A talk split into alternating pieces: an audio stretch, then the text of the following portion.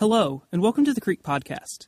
This week, lead pastor Matt Oxley continues his series, Ecclesiastes Finding Meaning in Life, with a message entitled, Is This All There Is? taken from Ecclesiastes chapter 3, verse 16 through chapter 4, verse 3. We hope you enjoy this message. Hey, I'm Pastor Matt. If this is your first time, uh, if you'll fill out one of those guest cards somewhere in the vicinity of you so we can just get a conversation started and uh, get you some information about who we are, why we do what we do. Um, and I know probably a lot of questions that you have about daycare center. That's uh, just the way we roll. I know it's hot. I'm sorry. We've got R2D2 working his little tail off. Uh, we call him R2D2. He's our portable air conditioner unit in the back corner. And so uh, we're actually going to start coming in on Saturday to help cool the building down at night. And so uh, bear with us. Uh, if we need to buy another unit, we'll buy another unit. But um, um, I know it's hot you know, it's got to be hot in church, though, right? I mean, we need the fanning going on and everything. I know you're hot because I can see you fanning. You know, I, if I start sweating, it's over. By the way, because I won't stop. A uh, couple housekeeping things before we get into the message. Uh, starting next week, because um, one of the things that we have been working with lately is managing growth here at the Creek, and uh, God is choosing to grow this, uh, grow us as a church. And so next week we're actually moving the coffee bar across the hallway and opening up what's called our video cafe. Uh, so we will have tables and chairs set up in there, more tables and chairs than we already do. We're actually going to be sending a video feed of the service as if you want to see this mug on a camera, right?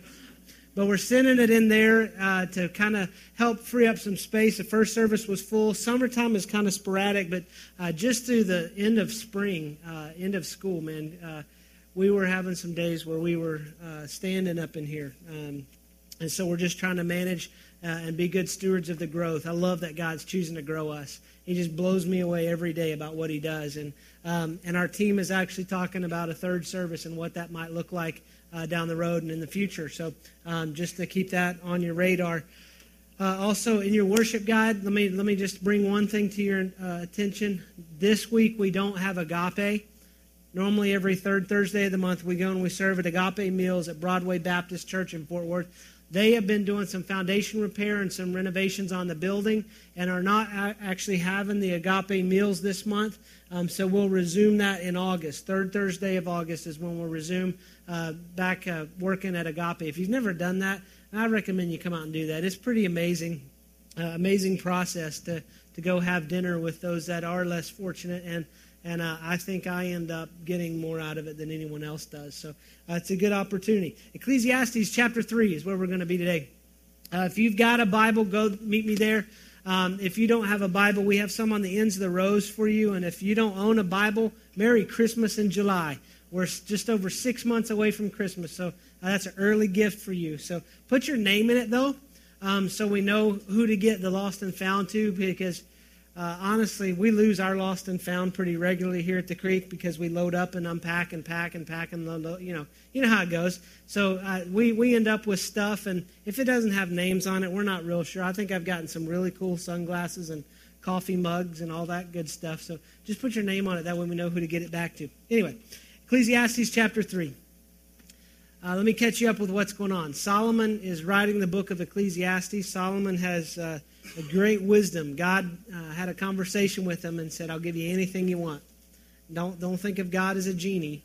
But they had the conversation, and Solomon said, You know, I want wisdom. And God said, Because you asked of something so, so valuable and so great, not only am I going to give you wisdom, I'm going to give you all these things that you didn't ask for. And so Solomon is writing this book uh, normally people believe it's at the end of his life because there's a lot of reflection going on. And uh, he's asking some pretty hard questions about life. And uh, Ecclesiastes chapter 3, last week we talked about seasons of life and how God orders those seasons. Some of us go through time. Some of us, I, will be honest with you, I'm in a time right now where, man, it's joy. I'm in, a, I'm in a good season in life. I am loving life. I'm having a great time. I love my job. I've got a, an amazing wife, an amazing family, and I am I'm in that good season. And what Solomon says when those seasons come and they're good, enjoy them, soak it up. Drink it deeply, laugh deeply, enjoy it. Don't sit around waiting for the bad to come around the corner to smack you because it probably will, but don't think on that. Enjoy it while you've got it. And then some of us in this in our church community and, and around us are in times of sorrow where life is just heavy. It's it's hard. It feels like you're you're walking uphill both ways, if you know what I mean. And what Solomon says in that is enjoy life. Press into God. Learn rest, learn joy. And God is in control of those seasons. God controls the seasons of joy and the seasons of sorrow. And I think that's just God's merciful nature. That's his mercy. And so we're going to pick up this morning and ask, ask Solomon's going to ask a question that we're going to spend some time digging in for the answer. But before we do, I, I'm just going to, I did this in the first service. I'm dealing with a little bit of viral ADD this morning. I don't know what, what's going on inside my head and my spirit, but I just want to pray and center ourselves in before we go into this word because it's going to be heavy this morning. I'm just warning you. So if you would pray with me. Father, we love you and we thank you so much uh, that we get to approach your word. And I pray that right now we just lay ourselves down. That as we approach your word, you use it to shape us. That we can hear your truth this morning. That we can truly hear your truth this morning. And so, Father, I ask that you open us up. I know it's hot. Give us visions of cooler places and, and help us to just focus in and center ourselves on you and what you want for us today. We love you so much. In Jesus' name, amen. Um, so, Ecclesiastes chapter 3, I'm going to pick it up in verse 16, and Solomon's going to continue the conversation. He says, And I saw something else under the sun. In the place of judgment, wickedness was there. In the place of justice, wickedness was there. I thought in my heart, God will bring to judgment both the righteous and the wicked. For there will be a time for every activity, a time for every deed. I also thought, as for men, God tests them so that they may see that they are like the animals. Man's fate is like that of the animals. The same fate awaits them both. As one dies, so dies the other. All have the same breath. Man has no advantage over the animal. Everything is meaningless. Now, Solomon's not reducing us in the animal kingdom that says, you know, we, they have no advantage because we actually do. They're called opposable thumbs, all right? Um, we have the ability to work the remote, and our dog doesn't, right? But um, what Solomon is saying is we're going to face the same fate. Just as we die, so is our dog. You know, so I, I, I don't know. I'm not going to get into the theology of if, if our dog goes to heaven, have some thoughts. I believe there's some dogs that shouldn't be in heaven because I've met them, and I don't think there's any cats in heaven. I'm sorry. That's just the way it goes. Anyway, we'll move. I don't have time for all that nonsense. Um, all go to the same place. All come from dust, and to dust all return. Okay, what he's saying, we're all going, we all meet the same thing. God formed man from the dust and the dirt and breathed his life into us. We're all going back to that same place. We are not escaping the grave. And then Solomon gets into the question who knows if the spirit of man rises upward and the spirit of the animal goes down into the earth? So, what I saw, so I saw that there is nothing better for man than to enjoy his work because that is his lot. For who can bring him to see what will happen after him? Again, I looked and saw all the oppression that was taking place under the sun. I saw the tears of the oppressed, and they have no comforter. Power was on the side of their oppressors, and they have no comforter. And I declared that the dead who had already died are happier than the living who are still alive. But better than both is he who has not yet been, who has not seen the evil that is done under the sun. What Solomon's really getting to is asking the question is this all there is? I mean, we God shows us that our fate is the same as the animal. So is this all there is? We're born, we go through seasons, we have good times, we have bad times and then it all just shuts down and there's nothing left. I think Solomon's asking a very valid question. I do want to spend some time talking about the difference in the Old Testament and the New Testament. Think of it this way the Old Testament asks the question, and the New Testament answers it. Or the Old Testament proclaims the promises and prophecies, and the New Testament answers and fulfills those promises. And that's what I want to do this morning. We're going to kind of look at this from a biblical perspective uh, this is probably not going to be the most popular message that you've ever heard, but honestly, I'm accountable to speak the truth. When I stand before God, He's going to hold me account to the truth that I taught. And so we're going to get in this. This may rub us a little bit, but I think we can lock in and do this together. What Solomon is asking is what happens when we die? And honestly, it's a real scary question because none of us want to face that reality. None of us want to think about a time in our life where we're gasping for that final breath. None of us want to, to, face that reality that, that death is coming for us all. And Solomon's asking a valid question. And there's some, some, some popular worldviews that are out there. I'm going to give them to you this morning so that we can talk about these and set them up and then go into what the Bible really says. The first belief about what happens when you die is that nothing happens, is that you just cease to exist. God, you, you, well, you may not even you can't believe in God in that, so you just cease. It's done. You give it one good shot, one good go at it, and that's all you got. Here's the danger that I see with this thought. And this isn't the most popular thought. We probably hear a lot more people in America talk about this, but this isn't the most popular worldview of what happens. But here's what I see as a danger with this this is the biggest gamble in the universe. I mean, if we're going to put all our chips on the table that nothing happens, I mean, that's, that's probably the biggest gamble of letting it ride that I've ever encountered. The second, the second idea or philosophy that's a little more popular is reincarnation. This is the belief that when you die, you stand before some sort of deity. And that deity makes the determination of you did it right or you didn't do it right. If you don't do it right, you go back as something else until you get it right. Somebody asked me in the first service, what happens if you're reincarnated as a fly? You got a very short time and a really crappy life. All right? Here's the problem with that.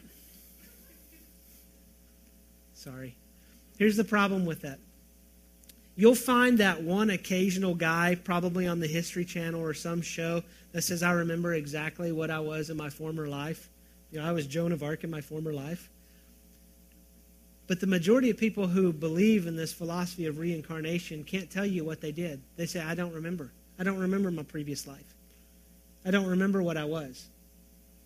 I mean, I don't remember if I was a flower, a bird, a butterfly, another man, or another woman. I mean, I just, I don't remember. Here's the problem that I find with this philosophy is you're going to keep coming back until you get it right. In other words, until you nail it. And if you don't remember the previous life, how do you remember what you did wrong so that you can make it right? Think of it this way it'd be like none of us knowing what a basketball is or the game of basketball and you coming up, and I hand you the ball, and I put you on the court, and I say, I want you to go have a perfect game. You can't lose. You need to do the, the triple double double, whatever it is. That's the In N Out burger, actually, isn't it? The triple double double. I don't know. What is it? Double double double. Double double? A double double. In N Out burger, see? Or that's probably Burger King. I don't know. But anyway, you get the point. I'm hungry. Anyway. It would be me telling you, you got to go get the perfect game right out of the chute. Not knowing the rules, not knowing how to go do this, and it's got to be perfect. That's the danger I see with the reincarnation because it puts you in this endless cycle. I mean, you, you never know what you've done, so you're in the same cycle of trying to nail something perfectly without knowing what the rules are or knowing how this is going to be judged. And so that's the second view. The third view holds a lot more people who ascribe to this view, and it's called the scale model.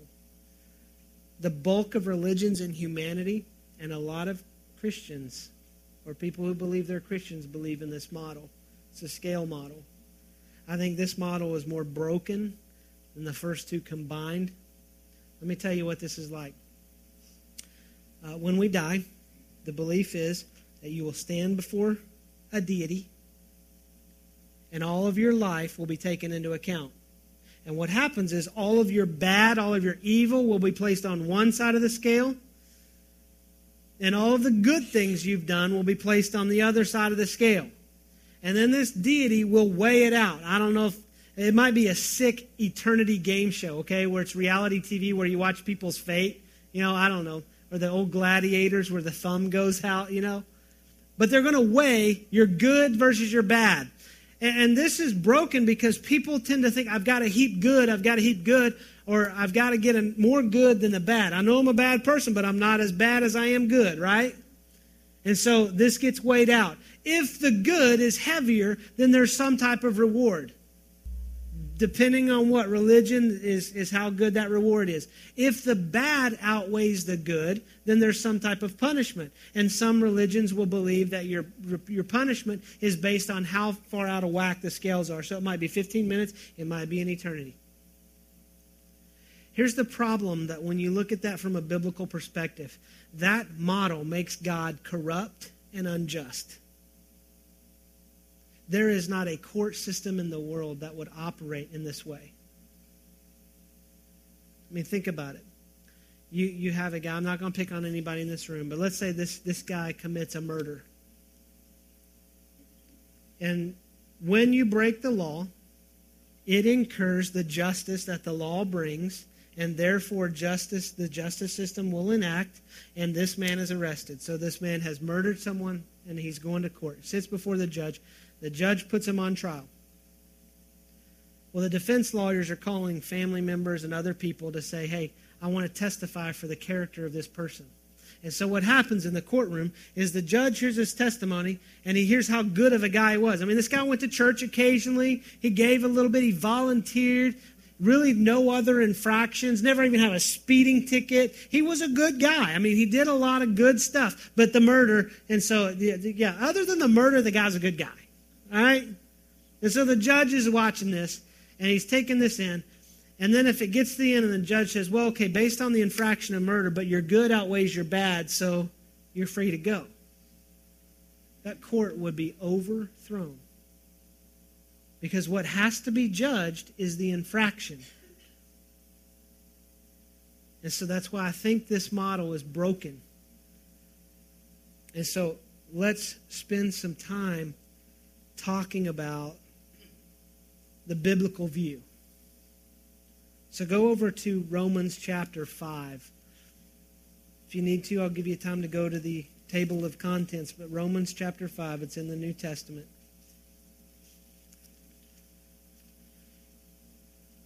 What we have to understand is, is really most of the beliefs, the majority of beliefs of what happens after you die is you stand before some sort of deity. And the Bible brings the truth into the, into the picture. And we're going to spend some time wrestling with this truth. Romans chapter 5, I'm going to read to you verse 12. Therefore, just as sin entered the world through one man, that one man is Adam, and death through sin and in this way, death came to all men because all sinned. We have to understand that we're broken. From the time Adam sinned to now, death rules and reigns in the world, and sin reigns in the world. Now, before you go blaming Eve and all that, the scripture blames Adam. When God walked in the garden after the sin, God says, Where are you, Adam? Adam. But from that point on, the harmony, everything that was right that God had created was broken, it was severed.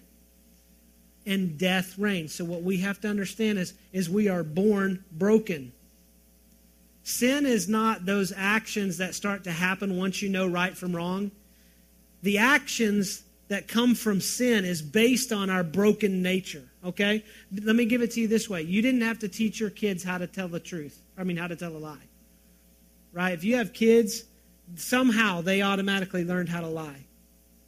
Or somehow they automatically learned, and, and it, it was understood in nature that if they see another child playing with a toy, they can go take it. Because it's that word they learn right after mama and dada is mine.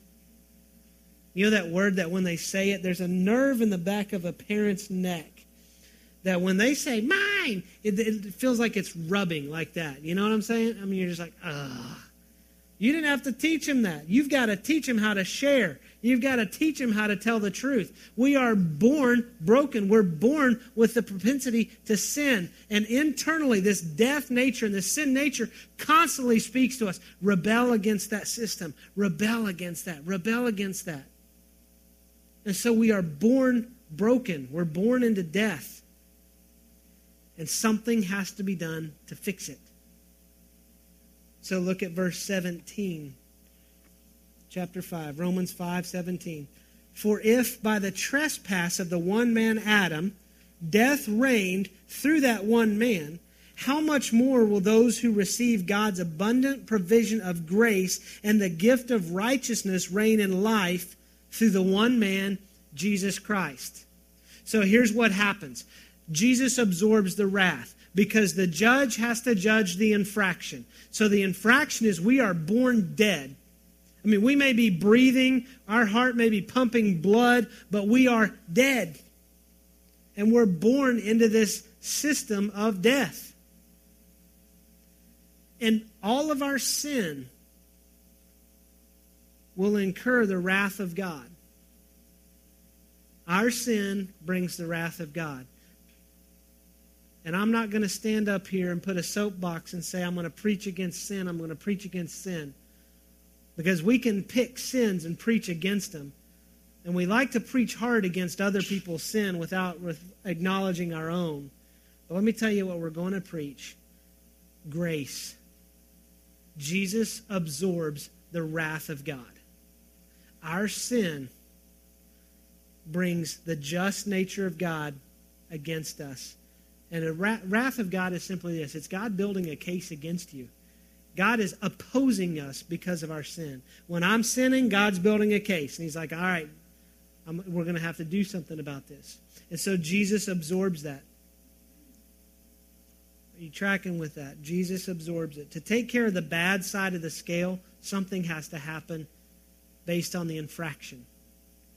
Not just Jesus being perfect and God in flesh, standing on the good side, going, I weigh more than sin. But the blood of Christ absorbs the wrath of God for our sin.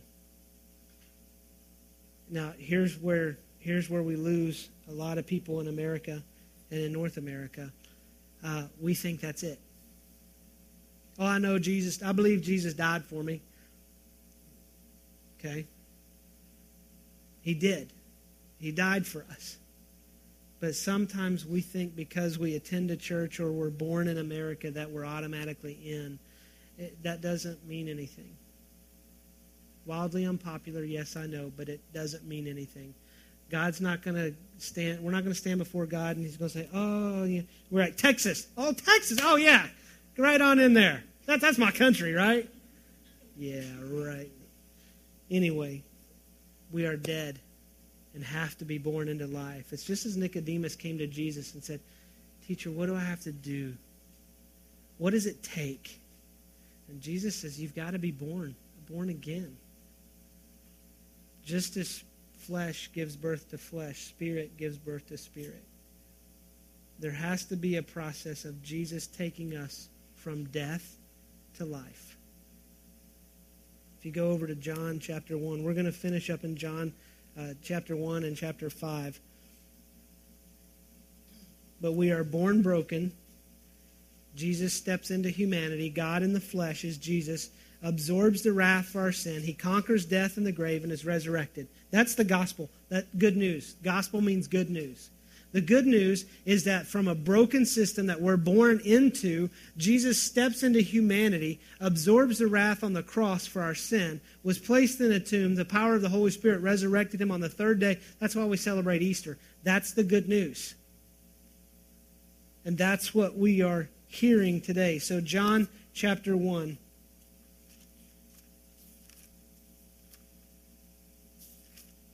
I'm going to read to you uh, 1 through 5, and then we'll jump down to verse 12. In the beginning was the Word, and the Word was with God, and the Word was God. He was with God in the beginning. This is speaking of Jesus.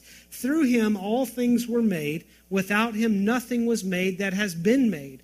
In him was life, and that life was the light of men, the light that shines in the darkness, but the darkness has not understood it. Verse 12. Yet to all who received him, to those who believed in his name, he gave the right to become children of God. Children born not of natural descent, nor human decision, or of a husband's will, but born of God. What has to happen is what Jesus is explaining to Nicodemus in John 3, which is in your further reading. That there has to be life infused in us. It's not that Jesus has life and he's withholding it. It's not that Jesus can add something to our life. We've got to understand something. We are dead and Jesus gives us life. And he sustains that life. And then he brings us safely home. And what is happening here is Jesus' life, and through faith, we're born into life. We have to receive that faith from God so that we can enact that faith to be born into life, so that we are a new creature. Here's what the process looks like. Because some of you are very process minded, and you like to see the flow chart. How does this work? What's the bullet points? What's the PowerPoint here? What, what's step one, two, three, four, five, whatever? Um, it starts like this We're born dead, we're broken. And then the gospel is shared. The gospel. I know every one of you after today will have heard the gospel at least one time. Some of you have grown up around the gospel, but the gospel is shared. You hear this news that, that yes, we're broken, but the good news is we can be redeemed. We can be made right. We can be reconciled with God. That's the good news. Nothing we can do. And God opens our heart to really hear it. This is an interesting step here. Because I know people who have heard the gospel and heard the gospel, but it takes God opening their heart to really hear it. You know what I mean? It's like I, I grew up in church, but it, it really hit when I was 14. Or I've been in church all my life, but when I was in my 20s, man, it was like I really got it. That's God wooing you and opening your heart. So we're born broken, gospel goes out. God opens our heart to really hear the gospel, and then, then it gets a little uncomfortable. We realize what our sin has done. For me, it was a realization that it was my brokenness and my selfishness that Jesus was on the cross for and it created sorrow in my life. And I was having a hard time reconciling that sorrow because that's God making us aware that I love you. And, and we're, we're broken.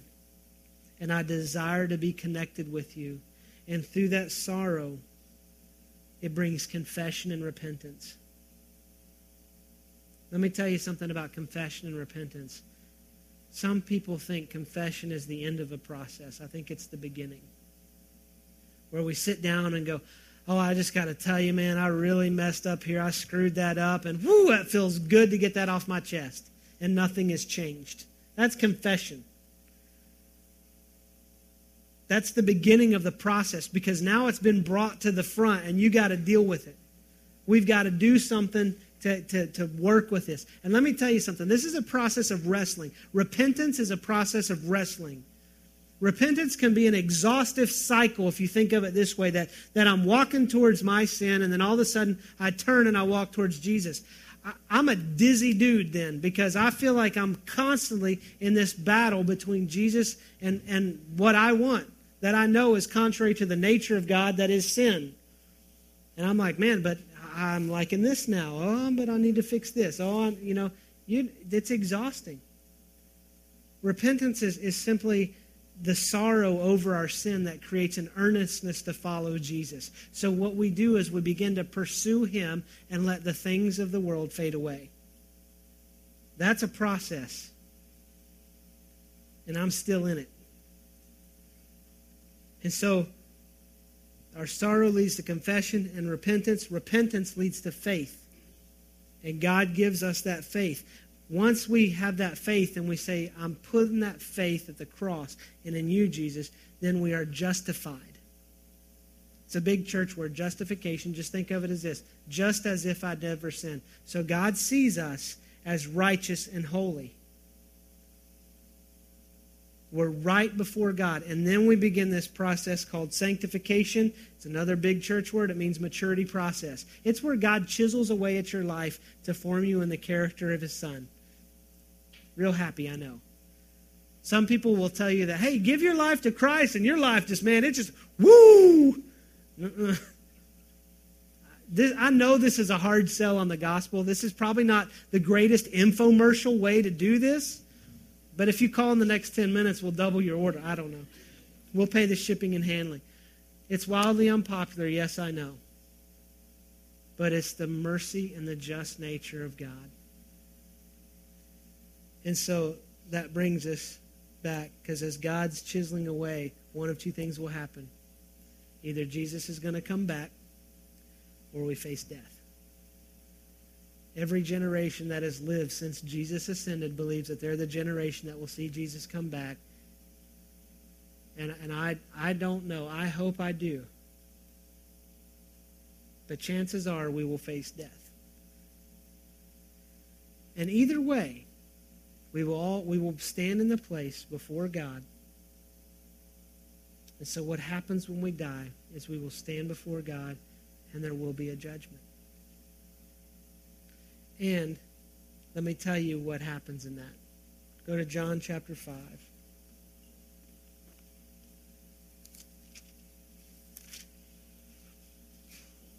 John chapter 5, verse 25. There's a whole lot more that we could go into in the book of Revelation, and that will be another message for another time, another study for another time. But John chapter 5, verse 25. Jesus says this I tell you the truth, the time is coming and has now come when the dead will hear the voice of the Son of God, and those who hear will live. He's not talking about the dead, dead people. He's talking about spiritually dead people. He's talking about what we're born into, that although we're breathing and living and moving around, that we are dead. And that there will be a point where we hear his voice in the life. He gives us life. That's what happens before we die. And then go down to verse 28. He says, Do not be amazed at this for a time is coming when all who are in their graves will hear his voice. Now he's talking about dead, dead people um, who are in their graves will hear his voice and come out. Those who have done good will rise to live. Those who have done evil will rise to be condemned. Okay, here's what this process looks like roughly. Uh, we die. We exhale our final breath on earth. And we will be in the presence of God. And what Jesus is saying here is that, that God will, if you, we'll, we'll talk about the scale model here. We'll see how Jesus deals with the scale model. Is that God walks over to the bad side of the scale, and what he sees is the broken, bloodied body of Jesus. And Jesus says it's paid for in full. And he has nothing on the evil side of the scale to judge because of Jesus the righteousness of God. And so he will walk over to the good side of the scale and he will judge what we've done good in our life. Now, that goes into a lot of theology and a lot of teachings for another time, but there will be reward. That he says, You will rise to life, eternal life. That's what happens for those who are in Christ. For those who are outside of Christ, God can't judge anything on the good side of the scale because nothing good happens apart from God. Yes, there are good actions, but there is nothing good and lasting outside of God. And so he has nothing to judge on the good side of the scale, and he judges the evil in their life. The judge has to judge the infraction, not the balance. And so what happens for those in Christ, Jesus has covered the sin and made us right with God. For those outside of Christ, all that's there for God to judge is the infraction. And so, to answer Solomon, what happens when we die? We'll face either our Savior or our judge. And that is God, that is the Creator. And what happens on this side of eternity and what we do with Jesus determines that. It's wildly unpopular, yes, I know, because it means not everybody gets there. It means that we do have an accountability for, for what we do with Jesus. But what I want you to think about, and we're all at different places this morning, I get that, but I want you to wrestle with this question Where are you on this? Where are you on this line? I mean, you may be here. I know you've heard the gospel at least once today because we just went through it. And, and you may be, Matt, I'm indifferent to it. I hear you, but I'm just, ah, I don't, nah. I don't buy that. I don't, no. That's okay. It's okay. Let me challenge you. Keep coming and learning. Press in. Don't give up. Don't walk away from this. This is a safe place to wrestle with that. This is a safe place to ask questions. This is a place where it's perfectly okay to not be okay. And there are people that will walk with you. Some of you may be, hey, I, I, I think I heard it for the first time. There's something going on inside. I don't know what. I mean, it's like I heard it, and I heard it for the first time. We want to talk with you. Nothing, this ain't going to get weird or kooky. We want to talk with you about what that is. Some of you are in that process of sanctification where you're like, yeah, this is hard, man. God is chiseling away at me. And you may just need some, some help, some encouragement. But I want you to spend some time. I don't want us to just pray and sing a song in a minute and go get your triple, double, double with fries. But I want you to wrestle with this. I want you to consider this. Where are you on this line? Let's pray.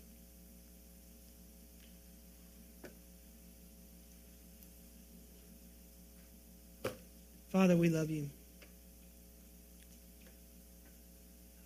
I know that sometimes what the truth of your word, as it comes out, it's not the way we want it to be. Father, I'll, I'll, I'll, confess this to you before everyone. I wish the truth of your word would allow me to live my life the way I want to live, to please me and to serve me, but yet have all of the eternal rewards.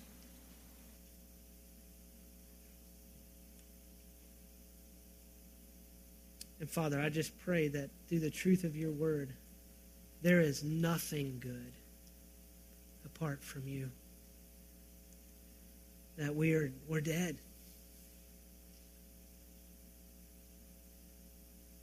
That without you we end up in a meaningless, mundane cycle. And so this morning I ask that you give us courage and strength to wrestle with the realities of our faith.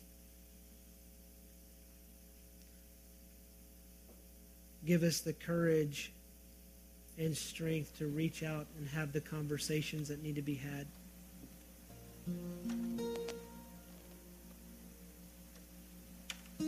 Father, I just ask that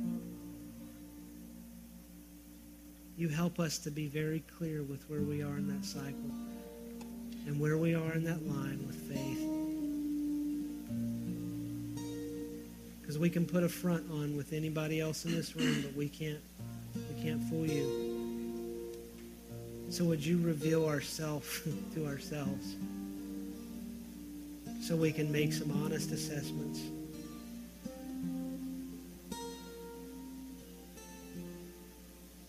And Father, in that moment when we come to the end of our life, that that you say,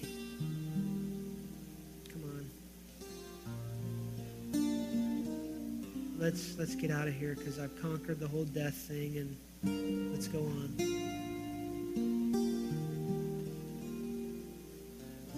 And in that moment, would you help us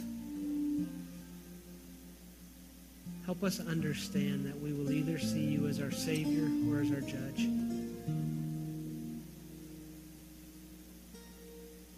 God, I'm not trying to manipulate anyone or create an emotional atmosphere for somebody to make a decision. It's just got to be you at work in their life.